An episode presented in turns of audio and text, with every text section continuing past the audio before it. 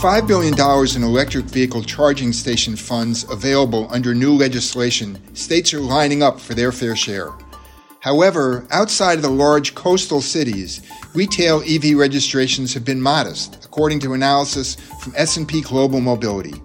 The top 8 EV markets are all in coastal states and represent 50% of retail EV registrations. The LA and San Francisco markets by themselves account for nearly a third of all U.S. EV registrations. While the 22 heartland states account for 27% of total U.S. vehicle sales, their EV adoption rate has remained stagnant at just 15%. Strong EV share on the coast is attributed to their higher mix of early adopters compared to buyers in middle America. Also, the coastal demographic profile is more in sync with the EV buyer than the middle American profile. There's potential for EV growth in the heartland, though. More acceptance and awareness of EVs will bring a natural progression of adoption from the coast to the heartland. I'm Tom Libby with this week's Automotive Minute from S&P Global Mobility, formerly IHS Markit.